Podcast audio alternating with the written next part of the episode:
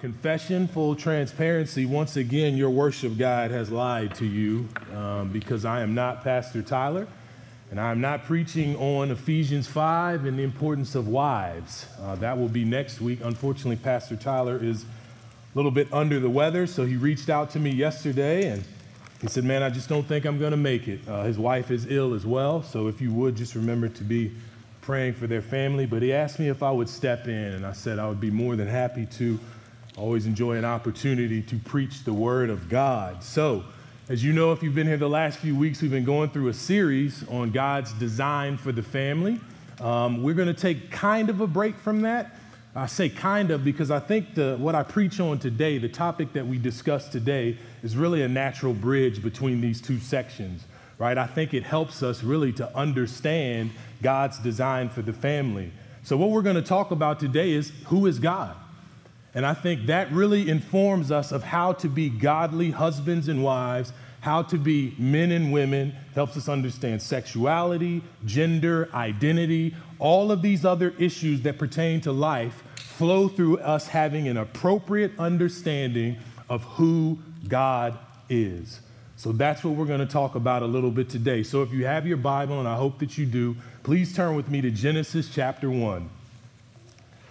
Now, I don't necessarily have what we'll call an anchor text where I'll spend all of our time. We're going to be looking at a lot of different texts this morning, but at least this is where we will begin in Genesis chapter 1. So you can just kind of keep your finger there. Um, I want to pray, ask God to bless our time, and then I'll begin. Let's pray. uh, Lord, we thank you uh, that you've graciously given this day to us. Lord, I thank you for this opportunity uh, that we have to fellowship together, to come together and exalt the name of Jesus Christ. Uh, Father, I just pray that you would indeed bless our time, that your spirit would be at work in this place, in each of us, through the preaching and teaching of your word. Lord, would we uh, be able to have an appropriate understanding of who you are? Help us to see you in all of your glory, and that by seeing you, we would respond accordingly. We would live the right way according to your word, in light of gospel truth, for your glory, for our good. And I pray these things in Jesus' name. Amen. Amen. So, has anybody in here ever been lost? Like traveling down the road and gotten lost? I know that's happened to me many, many times. I recall one time I was supposed to be flying to Orlando years ago. I think I was 20 years old, and I was supposed to be flying out of Richmond, but they didn't really have these things called GPSs back then. I know they're super convenient, really nice to have. At the time, we didn't have those, so I'm riding with a buddy of mine from college, and we couldn't figure out how to get to this airport. We were lost, we were turned around. You know, back in that day, one of the things, though, that you could do is you could print out the directions from Google. Does anybody ever remember doing that? And you would put in, hey, this is my starting point, and this is where I'm planning to go, right? And you would print it out, and you would try to follow those directions. Well, in our situation, we didn't even bother to do that. We just thought we knew where we were going, and we had gotten very, very lost. So, without knowing where we were, we had no idea really where to go. And we honestly had no idea where to even begin. We were so lost. And the reality is that life is a lot like that as well. It can be so chaotic, so hectic, so overwhelming that we don't even know where to begin or what to do.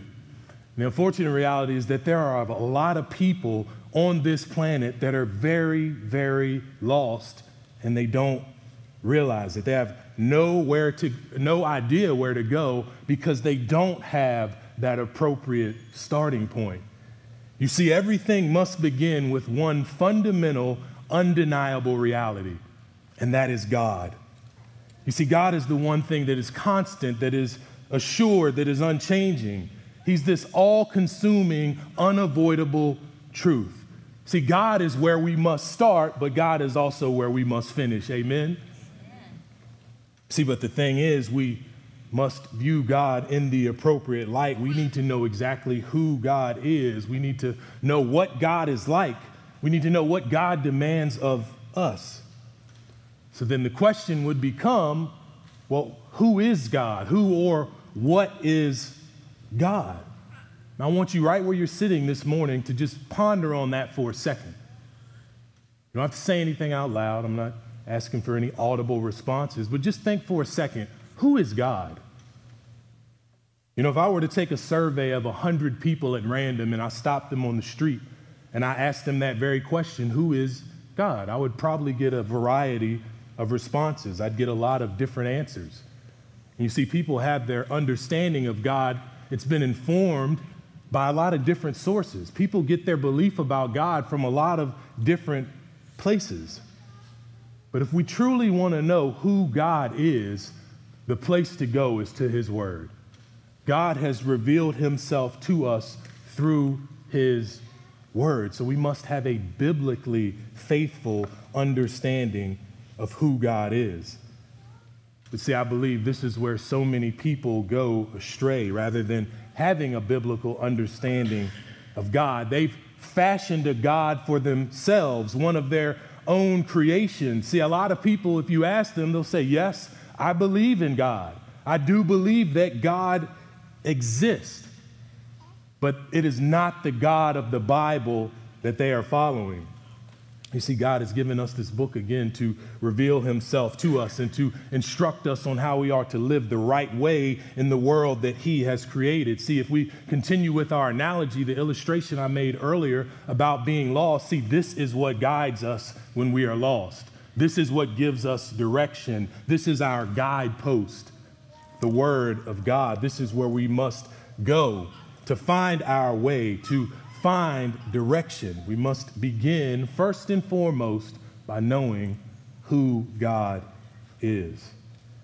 See, if we have an accurate understanding of Him and that is our starting point, then that informs everything else that we do. You see, that's essential for determining how we live our lives, having the right view of God. So, again, in the middle of this series, as we talk about the design for marriage, if we understand God rightly, we'll understand marriage rightly. We'll understand the family rightly, how to be men, women, husbands, wives, children, parents, and so on and so forth.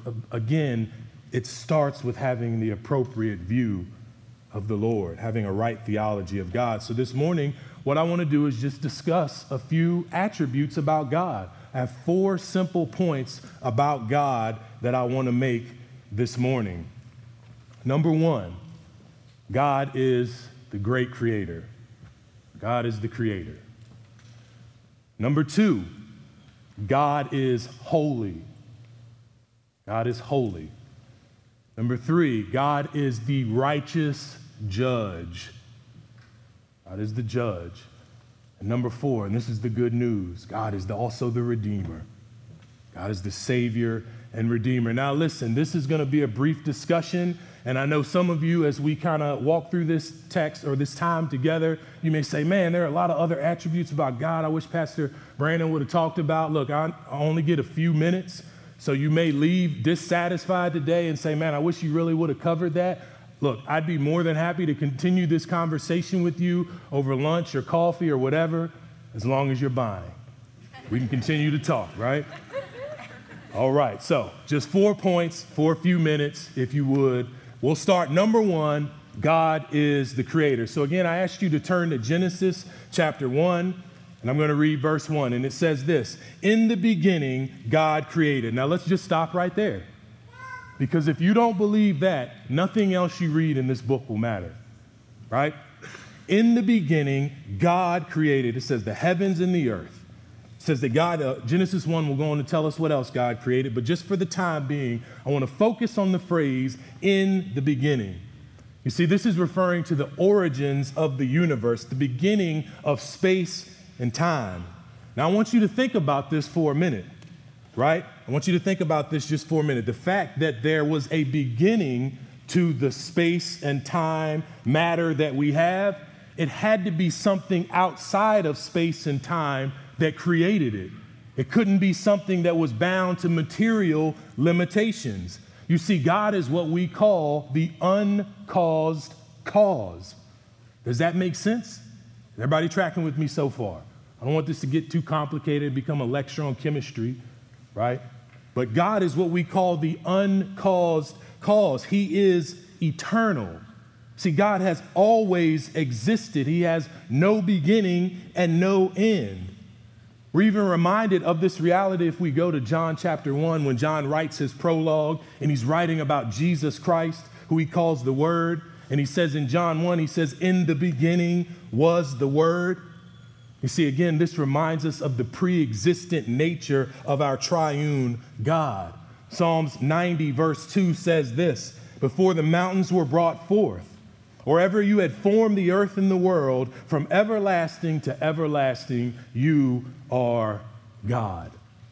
Again, this reminds us of the eternal nature of this great creator. Even in Ephesians 1, it tells us, uh, again, of God's etern- eternality, I should say, because it points to this plan of salvation. Ephesians 1 4 says, He chose us in Him before the foundation of the world, that we should be holy and blameless before Him. So, if God had this plan to save before the foundations of the world, that means God must ex- have existed before the foundations of the world. Again, this is simple logic here.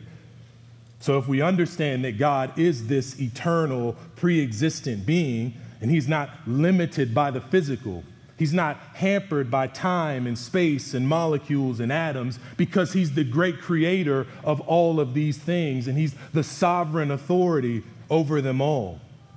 You see, verse 1, the very beginning of your Bible here in the book of Genesis tells us that God created the heavens and the earth. And then it goes on to tell us that he creates the light and he separates the light from the darkness. And the light he calls day and the darkness he calls night. And then it goes on to tell us that he creates the oceans to cover the earth and that he creates every animal the birds of the air, the fish of the sea, all the animals that crawl across the land. It's all been created by this divine, eternal creator that we call God. And then when we get to the end of Genesis 1, it tells us that after God creates everything, Genesis 1:31 says, God saw everything that he had made, and behold, it was very good. That's important. Because God's not just a creator, he's a good creator. He's a perfectly good creator. The way he's designed all things to be are perfection according to his divine plan. See, Genesis 1 tells us that God is responsible for this beautiful landscape that we call nature, but it also reminds us that God created something else. God created something special, something unique. See, Genesis 1 also tells us that God is the creator of humanity, that He's the one who has given us life. Let's look at Genesis 1 26 through 28. And this is what it says Then God said, Let us make man in our image, after our likeness, and let them have dominion over the fish of the sea, and over the birds of the heavens, and over the livestock, and over all the earth, and over every creeping thing that creeps on the earth. So God created man in his own image. In the image of God, he created him, male and female he created them. And God blessed them, and he said to them, Be fruitful and multiply, fill the earth and subdue it, have dominion over the fish of the sea, over the birds of the heavens, and over every living thing that moves on the earth. Now, I want you to notice something. I don't want you to miss this. You see, the text tells us that God has created us how? In his own image. That means he's made you in his likeness. Now, I want to be clear that does not mean you are a God or that you can do the same things that God does. Now, God has given us some of what we call his communicable attributes. We are able to love just as God is able to love. We're able to forgive. We're able to exercise mercy, grace, reason, all of these things that God also does, just not to the perfect level that he does them. But see, even the command that God gives to the man and the woman here to have dominion, or excuse me, I should say that he gives to have dominion here, demonstrates something of the image of God. However, again, it's important to note you are not a God, neither am I. All right? We are not gods. We are simply made in the image of God. Now, why is that significant? Because this gives you your divinely appointed purpose. This is the reason that you live. This is the reason that God's created you. Your life is to be lived for the glory of your Creator. You see, God has made mankind for a specific purpose. And since God has given us life and we are His, He has the right. Now, I want you to don't miss this. Since God's created us for a purpose, He has the right to dictate what is good, what is right, what is true, and what is not. You see, this is where the rubber really meets the road. This is where we get down to the foundation of our conversation and why it is so important that we accurately understand who God is, because it's inevitably going to impact the way that we live. See, God is the author of life. He's the creator of all things, the eternal God of the universe. He's the highest authority. Now, I know some people hear that, and that's a bitter pill to swallow, especially because we're people who want autonomy, right? We want to govern ourselves. We want to determine what's best for us, right? We want to lead ourselves. If you don't believe that, just have some children, right? Now, as much as I want to indict and rebuke my children, that's me too, right? I want to lead me, I want to be in charge. I want to determine what's right and what's good and what's true for me. But God's the creator. We're His design, His creation, the work of His hand. So He determines what's right. You see, when you acknowledge God as the creator and you understand His authority, it should move you to a place of, of devotion and obedience to Him. Hopefully, when you understand that God's created you, you see Him and His word as good and you want to commit yourself to that. You understand it to be life giving. You understand God to be a blessing to you. See, everything changes when we understand God as the creator, when that's our starting point.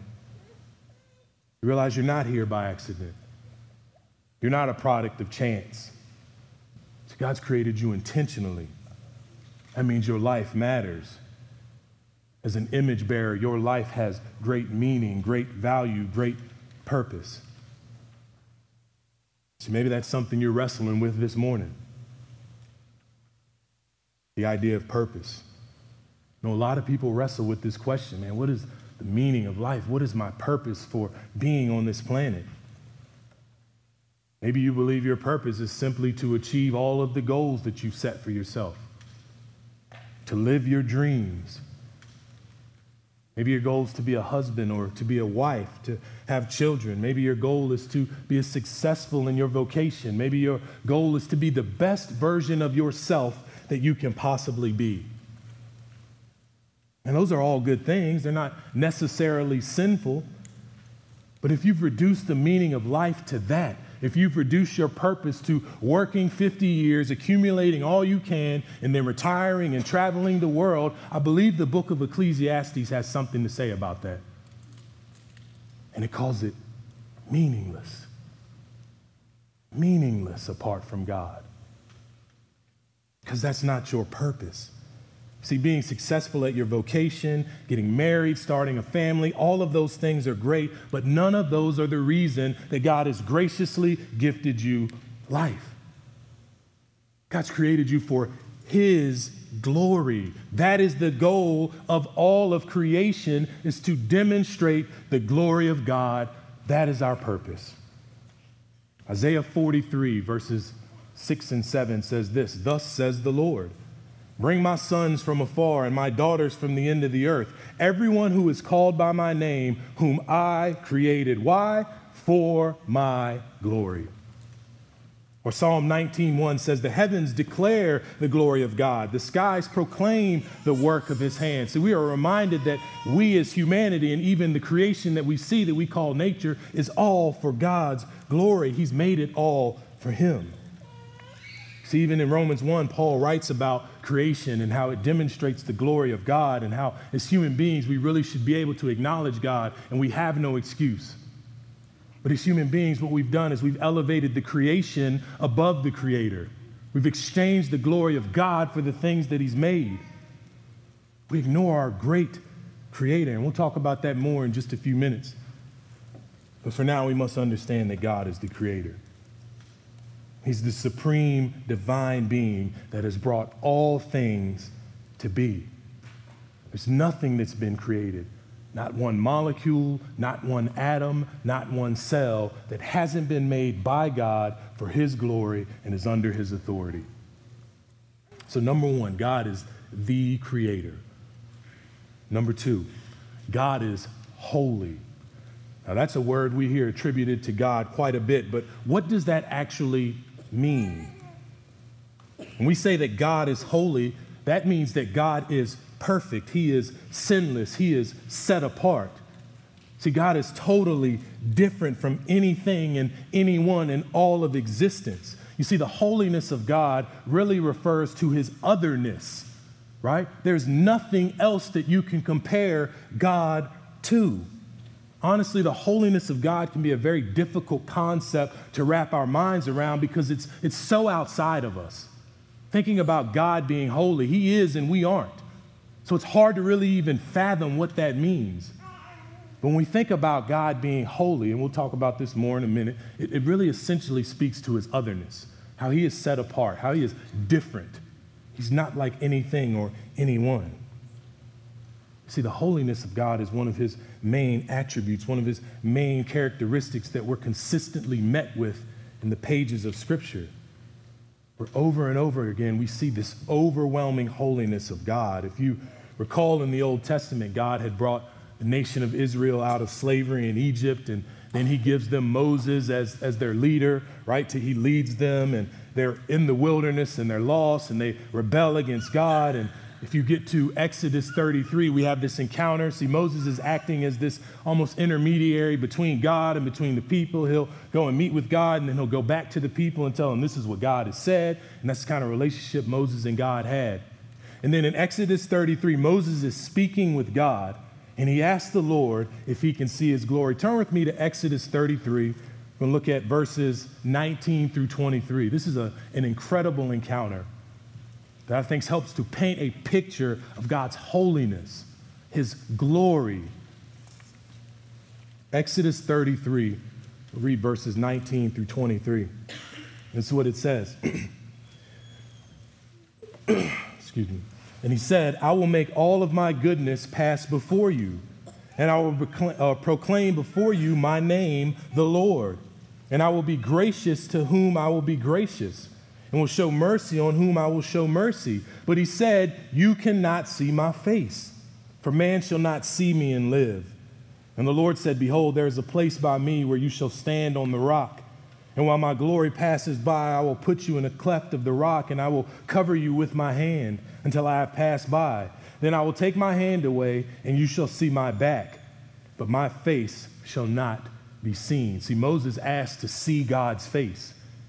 He wants to see God, and God says, That's not going to work out well for you. He says, But I tell you what I'll do. I'll put you in this rock and I'll cover you, and as I pass by, you can see my back.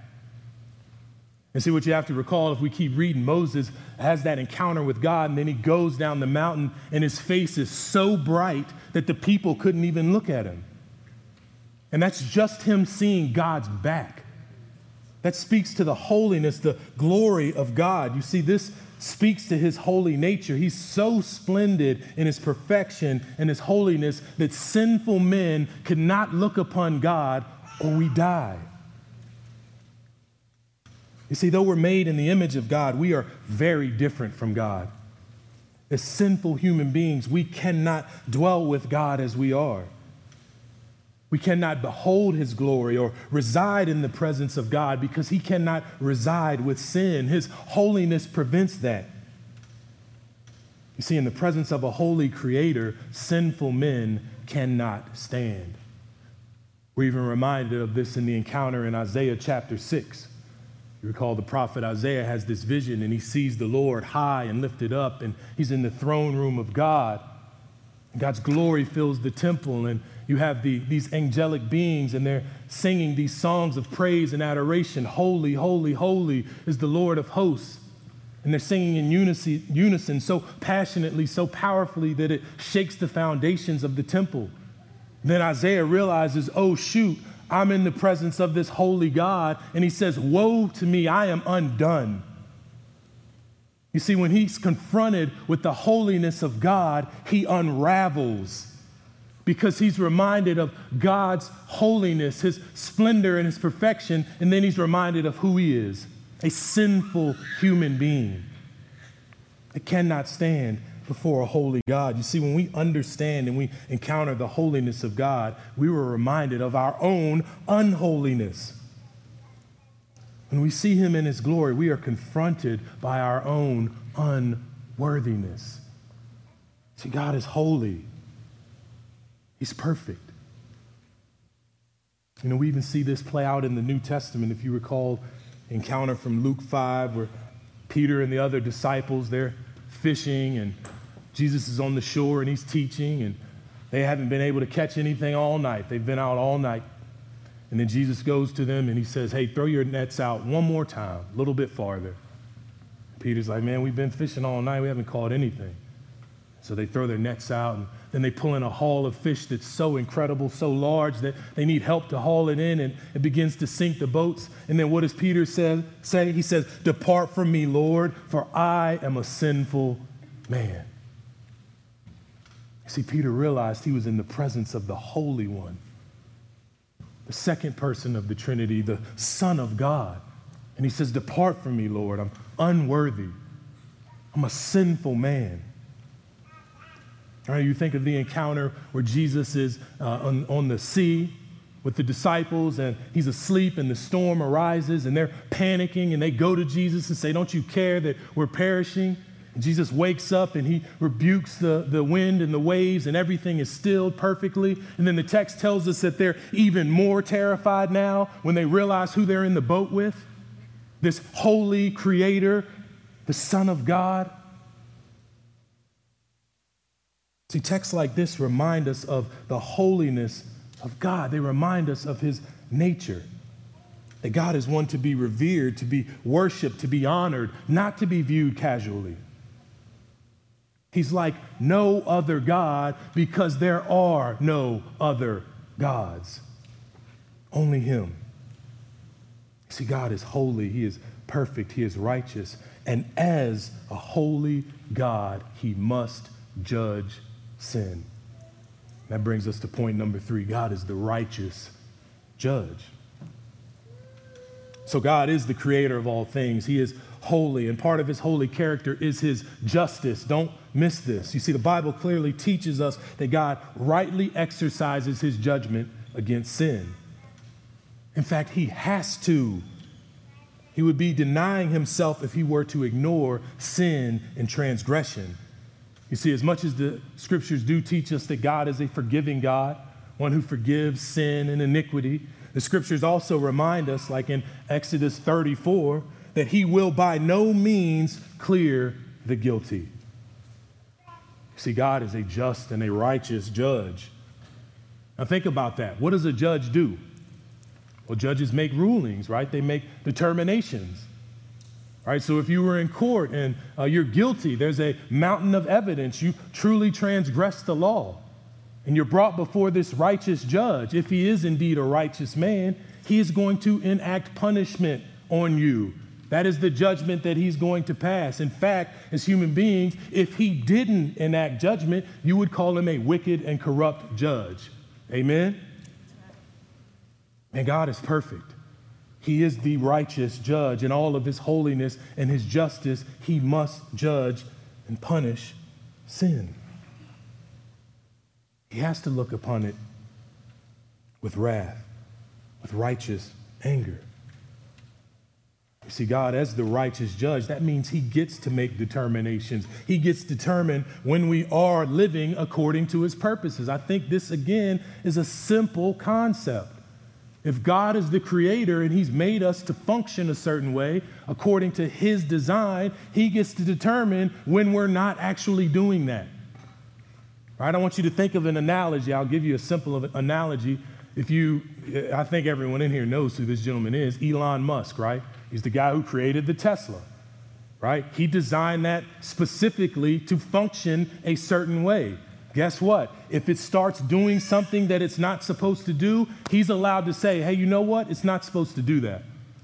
If you're going down the road and suddenly your airbag deploys, not uh, after an accident, like you haven't had any contact, you didn't run into a pole or a tree, but your airbag just suddenly deploys, guess what? Whoever designed that vehicle, they're allowed to say it's not supposed to do that. It's not supposed to function that way. How much more does Holy Creator God get to determine when we are and when we are not living according to His design?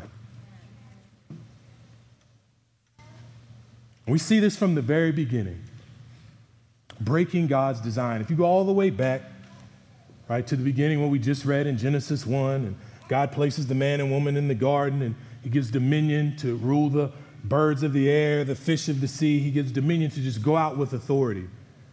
And He tells them, Look, you can eat of any tree you want except this one. But they ignored God's command. They chose their own way. So God rightly judges their disobedience and their rebellion. They'd broken his command, they'd gone against his design. They'd rebelled against his will for their life and the way they should live, so he must enact his justice. You see, when we study the Old Testament specifically, you see that God calls his people to live a particular way. He tells them over and over again if you're going to be my people, holy and set apart, holy like I'm holy, you need to live according to my statutes according to my commands. Don't forget my word. He tells them that over and over and over again.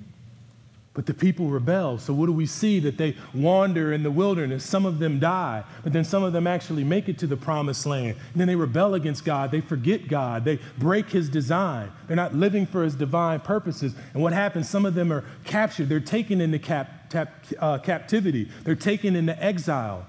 We even see, if you were here with us, I guess last year, year before, we went through the book of Amos, you even see God's judgment against the surrounding nations for their sin and their rebellion. Again, I think the whole point is the same that God is the judge of his creation and he has the right to be the judge of his creation. Even the slightest deviation from what God calls us to is sin and must be judged. Now, why is that significant? Because even as we think about topics that are at the forefront of our minds, at the forefront of conversations here in 2023, even the slightest deviations are sinful. So if God says, I've made them male and female, then they must be male and female. For us to even change that even a little bit, to say, well, yeah, I think God made a mistake, I should actually be this, that's sin. And that is to be judged. God gets to determine male, female, gender, sexuality, marriage, parenting, children, all of these other issues. Again, it must begin with the proper theology of God, the holy creator and the righteous judge.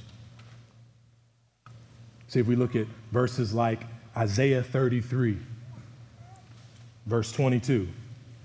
It says, For the Lord is our judge, the Lord is our lawgiver, the Lord is our king.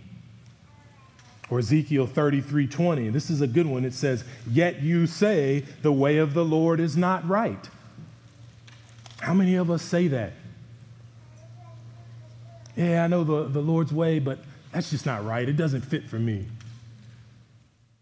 Yet you say, The way of the Lord is not right. And this is God's response O house of Israel, I will judge each of you according to his ways.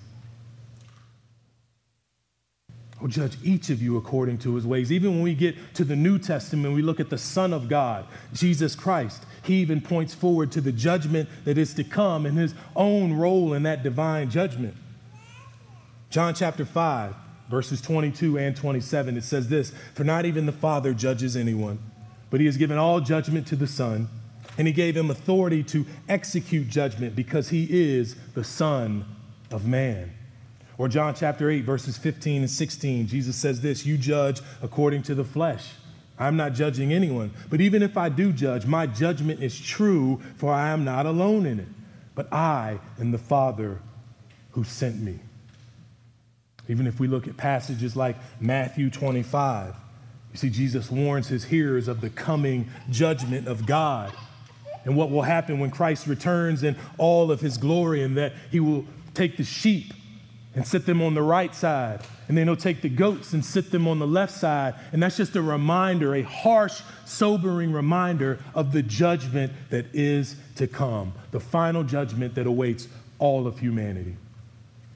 You see, Jesus reminds us through verses like these that the judgment of God will be executed rightly through him. See, Jesus is acting in accordance to the will of God the Father. Therefore, his judgment is just and true. You see, Jesus, just as he comes to bring salvation, he also comes to bring a sword, to divide, to execute the judgment of God. And again, it's all in uh, consist, it's all consistent with the character of God. You see, God cannot, in his perfection and holiness, ignore transgression. He can't look upon it and not punish it. Habakkuk 1 3 says this about God You are of purer eyes than to see evil and cannot look at wrong. Here's the reality we've all sinned and transgressed God's word. We've all, in some form or fashion, rebelled against this great creator. We've transgressed his word. But here's the wonderful reality of the situation the same one that judges you justifies you. The same one who judges us is the one that saves. And that's our final point, point number four for this morning, is that God is the great Savior and Redeemer. You see, God understands the desperate condition of His creation. He knows we've all chosen to seek our own way. But He's a loving God that desires relationship with His people. So, what does God do? He looks upon our helpless state, knowing we have no ability to save ourselves. And in his divine mercy and love, he provides a savior for his people. You see, we see this gospel promise, this good news, as early as Genesis 3 and the fall of mankind. See, after the man and the woman, they transgress God's word, they've broken his command, they sin against him. God promises to send one from the seed of the woman, this great serpent crusher. Let's look at Genesis 3, verse 15. It says, I will put enmity between you and the woman, and between your offspring and her offspring and he shall bruise your head, and you shall bruise his heel. See, this is a wonderful promise. This is the first proclamation of the gospel. This is the good news. But it takes us a little bit to get there, right? If you read the rest of the Old Testament, you see what happens. You know the story of Israel. And that God brings his people out of slavery in Egypt. And what does he do? He first gives them priests right? Priests who are to intercede between God and the people, but the priests are wicked and corrupt. And then he moves from priests, so he says, okay, now I'm going to give them judges to judge amongst the people. But unfortunately, the judges execute or show partiality, and so their judgment isn't executed rightly. Right? So then the people say, all right, well, we want this king. We want a king just like the rest of the nations. So God says, all right, give them what they want. He gives them kings. But the kings are corrupt, the kings are wicked, the kings are sin- sinful. And so, what does God do? He then gives his prophets to the people to bring the word of God to the nation of Israel, to call them to repent. But what do they do? They kill the prophets. And then the Old Testament closes. And there's years of silence. And then, praise God, the New Testament opens with this genealogy of Jesus Christ. And it's how we connect Genesis 3 and the promise of this serpent crusher. And we see this genealogy, and that serpent crusher is Jesus Christ. He's the one who's come to save his people. He is the great high priest. He is the King of kings. He is the righteous judge. He is the prophet, not to just bring the word of God to people, but he is the word of God made flesh, come to save his people. You see, we are reminded that though God is this holy creator and this righteous judge, he also saves and redeems his people. See, the Bible tells us that there is one Savior. Isaiah 43 11 says, I am the Lord, and there is no Savior but me. That's a fairly simple concept for us to grasp, I believe. There is only one Savior, right? But then we get to Luke chapter 2 and we see the good news of the birth of Jesus Christ. What it tells, it tells us in Luke 2, it says, Fear not, behold, I bring to you good news, great joy that will be for all the people. For unto you is born this day in the city of David, what? A Savior who is Christ the Lord. You see, God has saved his people through Jesus Christ. Yes, he's holy. Yes, he's righteous. Yes, he's the creator of all things. and he will rightly judge the sin and rebellion of the world. But he's also a loving Savior that has provided salvation and redemption for his people. You see, Romans 3:26 tells us that God is just and the justifier of the one who has faith in Jesus Christ. You see, it's all because of Jesus. You see, in Christ, the justice, the wrath, the judgment of God has all been satisfied. You see, the righteous judge that cannot look upon sin without rightly punishing it, he has provided us a substitute. One that drank the cup of his wrath, one that took the punishment upon his shoulders, redeeming a people for himself. What a glorious reality that is this morning. I hope I'm not the only one excited about that. You see, God's role as Redeemer, as Savior, really highlights one of His most glorious attributes, and that's God's grace. You see, it is by grace that we have been saved, and it's all by His doing. Our justification is by the loving providence of this sovereign, holy Creator. You see, His salvation is not a response to something that we've done, as if we can somehow summon the grace of God. In fact, that would rebuke the very definition of grace. God has lovingly redeemed his people. That's an act of his love, his grace, his mercy. This is just a great reminder of who our God is. We're going to prepare to close our time this morning. Maybe you're sitting there and you're saying to yourself, well, none of that's new information to me. I know all of that stuff. I know the gospel. I know who God is. I know what he like. I know what he's like. I know what he demands. So maybe that was just a review for you. Praise God.